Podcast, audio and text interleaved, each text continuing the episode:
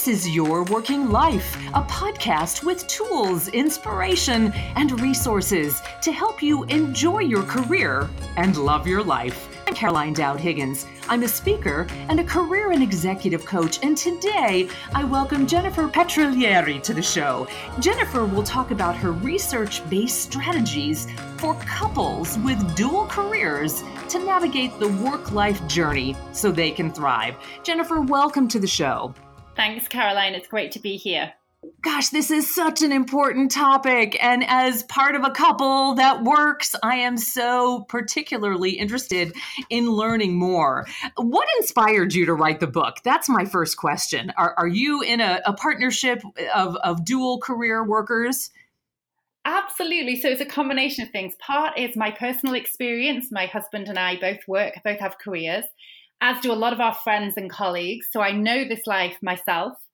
Part of it is from my academic background. I've always researched careers and really noticed when I was talking to people, they'd say, you know, if you want to understand my career, you really should talk to my spouse and understand their career as well. It was really the coming together of these two things and the realization that there's so little research in this area that made me think, you know, let's go for it and do this five year long research project that's culminated in my book. And I'm so glad you did. We're going to dig into that in, in great detail. So, one of the first things that struck me uh, in the book, you talk about three fraught stages of a working couple's relationship. And I'll pass the baton to you to help us understand those three stages and, and how we can really navigate those. Yeah, so I think when I started my research, I had this naive assumption that, um, you know, dual career couples maybe hit challenges and then learned how to get past them and carried merrily along. But that's really not what I found. What I found was that there were three particular periods where these challenges were the most intense. And these mapped on to sort of career and life stages. The first one, sort of the first transition, is when in the early days of a couple's relationship. And this is a stage where we're really trying to combine our two careers. How do we make it work with two careers? Maybe we're blending families from past relationships. Maybe we're earlier in our careers and starting off. That's this really logistical how do we make it work? The second transition tends to come at mid career point, at mid life point. And it's a time when we start to question, you know, what is this really for? What is my direction? What's my purpose? And again, it's a time of quite intense turmoil in couples. And the third and final transition comes a little bit later when the commitments that we had earlier on in life, maybe our children have left home, we're not in that career acceleration phase anymore, um, and we're starting to think about what do I want with the remaining piece of my career? Thoughts of legacy, of broadening our horizons really come to the fore. Um, and so these are three very specific points um, at which dual career couples can struggle, but there are also points at which dual career couples can really thrive. And what I found made the difference was not per se what couples chose to do, but the way they went about those choices. So the couples who really fared well were those who had very explicit conversations about what mattered to them and what are the lines they were unwilling to cross, and then held themselves accountable to those commitments. Makes total sense. But clearly, there are traps that we can fall into during these stages. And I know in the book you've written so eloquently about tools that can help combat these mistakes. Would you walk us through one or two? Yeah, so why don't we focus on the first transition for a little bit? Because one that all couples are, are going to face when they when they first get together in those first few years. And at this time, there's a couple of key traps we can fall into. One is really hooking ourselves on the practical aspects of life. So a couple of examples. One might be um, how do we prioritize our careers? Whose career takes the most important, and who in the couple perhaps dedicates a little bit more time to the family, um, to keeping the household going? Very often we use money as a proxy for, for that decision making process. Now, of course, we all need money, it's, it's important, but it's not the only thing in our relationship, in our lives that's important to us for many of us, it's important to have growth in our careers, to have time for other meaningful pursuits, to have a sense of work life balance.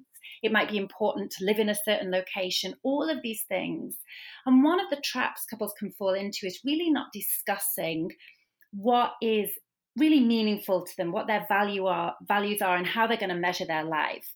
Be that a specific career goal, be that having time to pursue a hobby, building financial security. And it's couples who do that work to build, if you like, a sort of psychological contract around those things that can really work past those traps. So that's one example. That is a great example. You know, and I'm I'm grateful that in the book you talk very clearly about how the quest for work-life balance is a lie.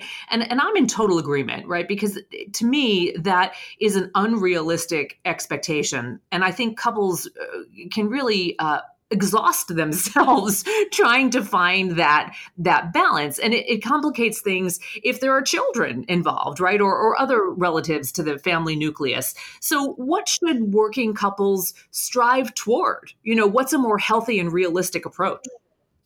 Yeah Absolutely. And what I found, of course, was that most people are not hooked on a work life balance that they really want, but on an ideal one, the image that's presented in the magazine. You know, we have a wonderful career and an amazing relationship and, um, you know, lots of sex and we have a wide circle of friends and we're brilliant chefs and everything else. And what really get hooks people on that image, of course, is we hear it all the time and we see it all the time. And what can help couples escape from it? And I often think of this as like, what does it mean to us to be unbalanced well? If we think of all those dimensions of life, what are the three or four that to us as a couple are really important? And once we know and agree those, we can really prioritize those and drop the rest you know, for me, maybe it's not so important that I bake those cakes for every cake sale and I can let myself off the hook doing those. So be very, being very clear about those priorities really gets us psychologically off the hook with those things we're often told we should do or we should invest in. And I'm, I'm grateful for that because as a career coach, I liken that to thinking about your values, right? And, and what you prioritize and how as a couple uh, you might have different values but how you can come together to figure out uh, how to honor both sides. So how do you begin that conversation especially young couples right who are who are at the beginning of their their lifetimes? Yeah well the first thing is the sooner the better so um, uh, there's a lovely story. I was presenting my work a, a, few weeks ago, and I had an email from someone afterwards saying, you know, I'm in this new relationship, and actually he lives in another country, so he lives far away. And I came away from your session, and I thought, you know, we're going to do this over Skype. So they actually sat down over Skype. They booked a Skype date and sat down and spent two hours really thinking individually and then talking through and sharing in three areas. The first is what really matters. That's qu- those questions of values, of priorities to me and to us as a couple. The second are what are the lines we're not going to cross? And it's really important to have these lines because they make decision making so much easier when we have lines. And if something's outside, we just say no. And these lines could be things from location. Are there geographical areas we're not going to move to? Are there geographical areas we're going to stay to? They could be about time. How much time is too much at work? You know, when should I ring the alarm bells? How much work travel is too much travel?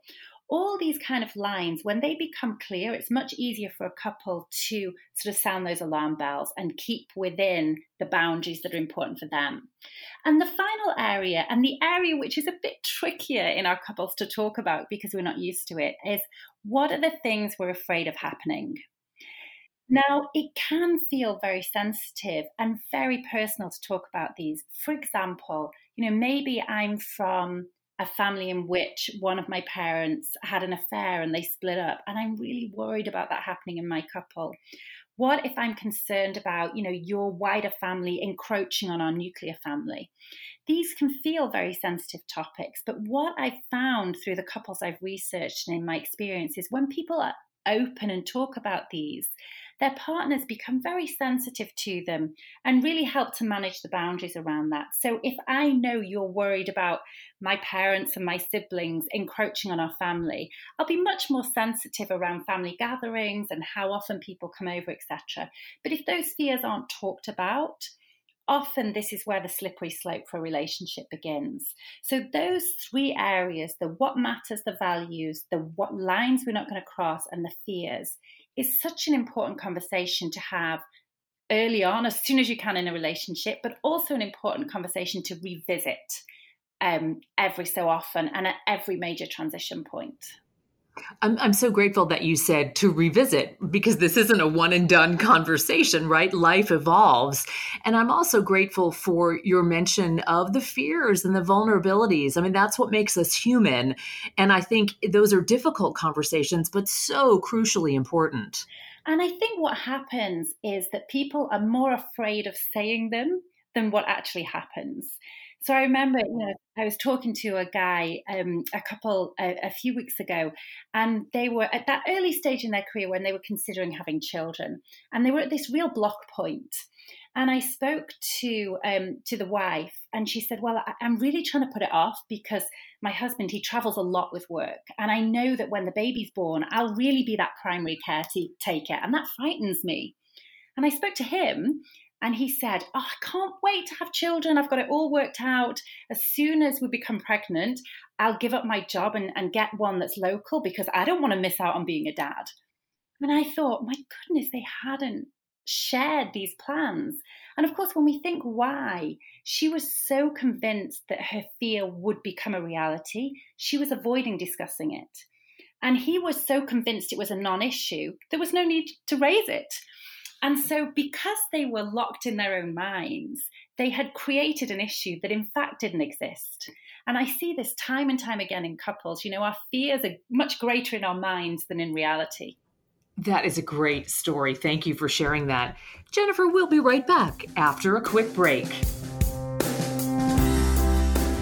Your working life is powered by your stories. We want to hear more from our listeners about your experiences in the workplace. Tell us what challenges you've overcome or tips you've learned along the way. And even better, if you don't have the answers, let us know what issues you want to learn more about. We want this podcast to serve you in all of your career and life needs. Send me an email at caroline at caroline.higgins.com. So, Jennifer, I'm eager to dive into the question about our culture's obsession with gender. How do you see this play out in your research and particularly in, in working couples? It's a really interesting question. And on the one hand, less than you'd think, and at the same time, a lot more than you think. So I think in working couples today, particularly those sort of under 40, 45, there really is a genuine sense among men and women to do things differently. You know, we know that men um, genuinely want to be fathers, they want to invest, they want a balance between their careers. And all of this is, is great news. So we can really see that generational shift of what working couples want. However, we still live in a rather conservative society, and the messages we're bombarded with are that you know, children are best with their mothers, men should step up and be the breadwinners, kind of man up. And so many working couples today are really caught between what they really want to do and these messages that keep pounding them down around what makes for a good couple and a good relationship and good parents. And so, while on the one hand, there's positive news, we as a society still seem to be stuck in this. And it's curious because there is overwhelming evidence that shows that those outdated models of what men and women should do don't create any benefits for children nor for couples. So we're a little bit at a catch 22 with this gender piece at the moment. That's fascinating. Any any research on same-sex couples because that certainly is a different scenario. Yeah, and actually, there's a lot of same sex couples in the book and, and in the research. And what I find is they are a little bit less hooked by these gender roles for, for obvious reasons. They face different challenges, you know, especially in, in some of our cultures, it's still a bit more stigmatized to be in a same sex couple, but they are able to unhook from them. And what's fascinating about this is both um, both Eh, you know, two women and two men in a couple are able to unhook in, in the same way, which shows us it's not about gender. Because when there's two women, they don't get as hooked into that female gender role as a woman and a man. So it's not an inherent thing about us being women or about being men. It really is society that's pushing us in that direction. So, good segue. Speaking of society, uh, in in this modern day, uh, it, it's it's quite common to have both partners working, and and I love how you discuss in the book that prioritizing both partners' careers is essential. So no one has a less important career. However, I see this as a struggle. And I appreciate in the beginning where you said, you know, there's so many ways to think about uh, how you come together and move up your career trajectory. And you talk about a career map as a useful exercise. Tell us about that because it's not just the, okay, you make more money, we need to prioritize your career. There are so many other factors involved. So help us understand. Yeah, so when we think about whose career is most important and whose career is prioritized, it's really dangerous to think in terms of who, who earns the most money for two reasons. One is careers are uncertain. And if you earn the most money today, there's no guarantee you're going to be the one earning the most money in five, ten years' time. So it's a it's a fool's game, really. But it's also a fool's game because we don't just work for money. We work because we enjoy our jobs. We want to grow. We enjoy mentoring people um, you know, it gives us a lot of satisfaction. And so, what career mapping does is it's a tool that allows couples to look at the shape of their careers, if I can put it that way. So, different careers require different levels of investment over time. If we think of those professional careers, you know, law, academia, which I'm in, medicine, all these kind of careers, there's a long period where we're not actually earning that much, but we're apprenticing, and then our careers take off. There are some corporate jobs where we may need to have periods of very intense investment to get that new promotion, and then we can take the foot off the gas a little bit. So, what mapping out the shape of our careers does can look at the peaks of investment we need to make and when they may occur, and some of the troughs. And so, how we can map ours together so that at any one time we're not both at one of those peak investment periods. So perhaps if I give you an example, it might become clear. Take an example of um, a young couple who are at the start of their relationship together. She was training to actually be an oncologist, a doctor, and he was working in a logistics firm. He was quite a high flying corporate person. And they decided that for the first few years while she was on her residency, his career would take priority. She was quite flexible with location, she could follow him around. But after five years, when she graduated, they agreed up front that they would flip and she would be the location leader, you know, where she got that great job, that first great consulting job. Um, he would follow. So, by mapping out the shape of the next few years, they were able to think about who's going to lead at, the, at any one time and who might follow. And I think when I think about placing equal emphasis on careers, that doesn't mean every single day there's an equal emphasis. What that means is that over time, we we flexibly shape that so that over time there's been an equal emphasis but at any one point one person might be investing a little bit more than the other and then we balance that out so, in your experience and your research, Jennifer, did you find that couples uh, with whom you spoke were excited to have these conversations once they understood the framework? Because it it seems so logical, and it's it's great to have the tools that you put forth in the book to figure out how to have these conversations. Or did you find that some were still reticent? I mean, absolutely. And what I find time and time again with the research and also when I present this is that right now we just don't have the language to talk about this. And one of my ambitions for the books is to really change the conversations couples are having with each other. And in my experience, people are very hungry to have these conversations. They may feel a little bit stilted at first, but the number of emails I get from people saying, you know, it was actually quite romantic doing this is so heartwarming because while on the surface, these can feel like tough conversations, and they certainly may tackle tough subjects, they're actually a way of really bringing couples closer together emotionally and getting us all on the same page. I agree. I think it deepens trust and authenticity and the ability to listen to your partner. I couldn't agree more. I couldn't agree more. And I think it's the kind of habit that if couples develop, what I found time and time again in my research, are these are the couples who could really thrive in their two careers and in their relationship. Jennifer Petriglieri, I learned so much from you today. Thank you so much for being on the show. It was a pleasure speaking Thank with you. you. And I want to tell our global audience about your book. It's called Couples That Work how dual career couples can thrive in love and work. And it is available on Amazon and major book retailers, and I strongly encourage you to check it out. And if you like the show, subscribe on iTunes or SoundCloud, and even better, leave us a review because this helps new people find our show online. And let me know what career minded issues you would like to hear on a new show. You can find me on Twitter at C. Dowd Higgins. And a special thanks to my podcast colleagues, Laura Deck, Executive Director of Publicity and Communications, and Claire McInerney, Executive Producer.